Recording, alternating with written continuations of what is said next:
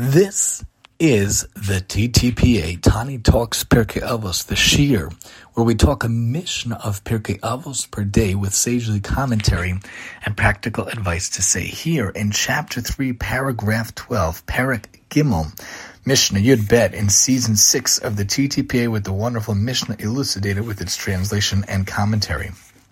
This Mishnah we're about to speak about was actually the Mishnah that I chose to write for my brother for his saying for his resting place in the cemetery of Shalom.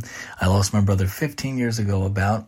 I am going to be 35, so it was about 15 years ago that we lost him, and he was a very funny person, a very beautiful person, a wonderful person, great personality, was um, very cheerful, very, very full of personality and really was great with people all around. So I felt like this was a good Mishnah for him. This Mishnah should be Le'iloi Nishmaso Nacham Svi Ben Chaim Yitzchak. It should be a, an, an Eloi Nishma for, for Nachi, for my brother, and it should only be good now and always. His yahrzeit is in a couple of months, but it's still good to be an Eloi Nishma. Rabbi Shmuel Omer have a kal the Noach L'Tishchoris v'heve mekabel eskol ha'adam besimcha.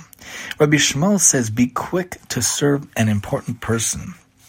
Literally ahead, this is someone who sits at the head of the table.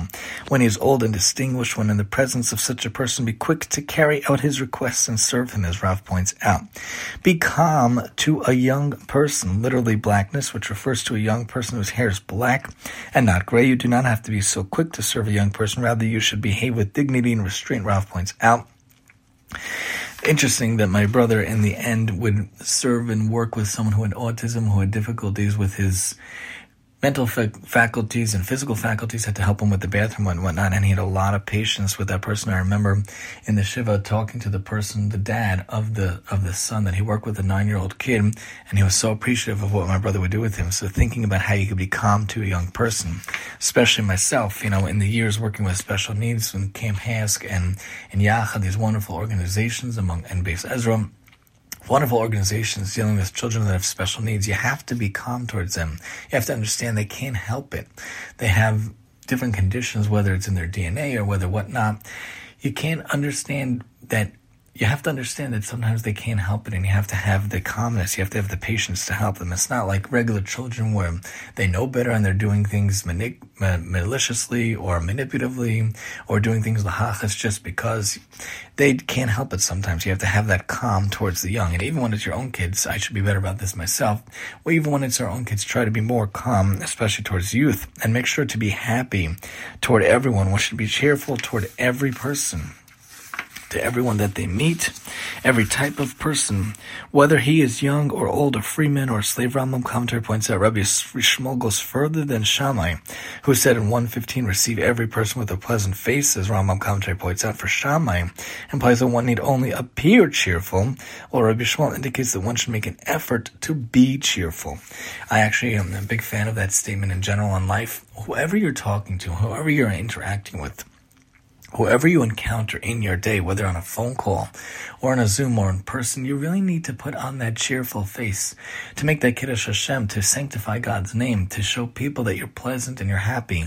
When I am dropping off my kids and picking up my kids at school in town in our neighborhood, I try to always wave and say hi to the security guard. Thank you so much. Enjoy your day. Have a great day. To the crossing guard. And I try to learn their names actually. I know there's Tommy, not Tani, Tommy and Joe and Willie. I know these are people that are part of the security team, part of the crossing guard team, and I try to, you know, be personable to them. And whenever I call people on Amazon or whatever dealing with people, I try to always ask their name, ask how you're doing today, because people don't talk to these people humanely. People yell at customer service. When you talk nice or with sweetness, with interactions, and of course I'm not 100%. I have problems in my own life and I, and I run out of patience and anger with my own interactions throughout life. But in general, especially when you're meeting a stranger for the first time, you're not going to talk to them again. What a wonderful way to make a good positive impact on the person. And you know they'll help you better when you are calm and sweet and nice than whether you're than when you're yelling and, and trying to to yell and, and to put down the other person. That's why it never makes sense. These narcissistic, these bullying, aggressive people, they think they could get their way, but in the end of the day, the better way, and, and the commentators tell us this, and Pirkei tell us this, the better thing is to be silent or to be soft in responding to these people. And when reaching out to people, it's going to be better to speak softly and calmly and sweetly than other ways. And they and uh, even secular culture has learned this from way on as a young kid. The we sing my wife used to show me and the kids. You catch more bees with with honey than with vinegar, meaning you, when you speak softly, then harshly, you can get more things done. Pirkei the commentators in Judaism knew this a long time ago. You talk nicely. Whoever you meet, the barista, the mailman, the, the garbage man, you want to have these wonderful interactions. You want to have the ability to make Hadashim Shemayim. So that goes with being calm to people, being yielding to people, and receiving everybody cheerfully with a smile. Hi, how are you today? You know that wonderful example of the of the terrible story, the gas attendant who breaks down when he hears that a rabbi passes away, because the rabbi was the only one that would talk to the gas attendant each time he came, asking about his kids, asking about his family family, asking how he's doing in life. And those three minutes that it cost the rabbi, what did it cost him? Nothing. 10% of, of his energy, 5%, 2%.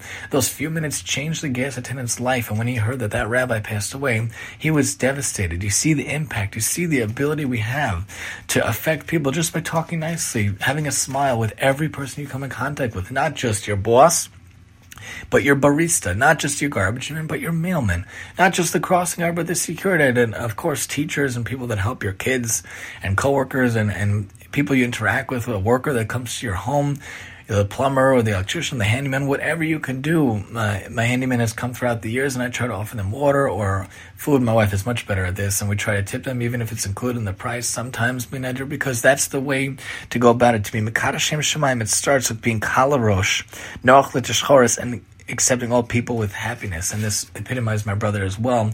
Allah Shalom he really was able to reach people with wonderful humor, with wonderful laughter, and wonderful smile. He had a smile that lit up his face, and he was yielding to other people, especially in the program. He was in the PsyD program, trying to be a psychologist. Unfortunately, he only got like very small through of the way through, and he was able to really be yielding to other people, and really had a wonderful personality. It should be an Eloi Nishmas for his Nishmasom, and all of us should learn to really have this in our lives. Accept everybody cheerfully, happily, be calm and yielding, especially to the young, especially to old, and be able to be a Mikadashim Shemaim in everything you do and all interactions you have throughout all of your days. Join us next time here on the TTPA as we talk about what really takes you away from the Torah, such as laughter and having lightheadedness.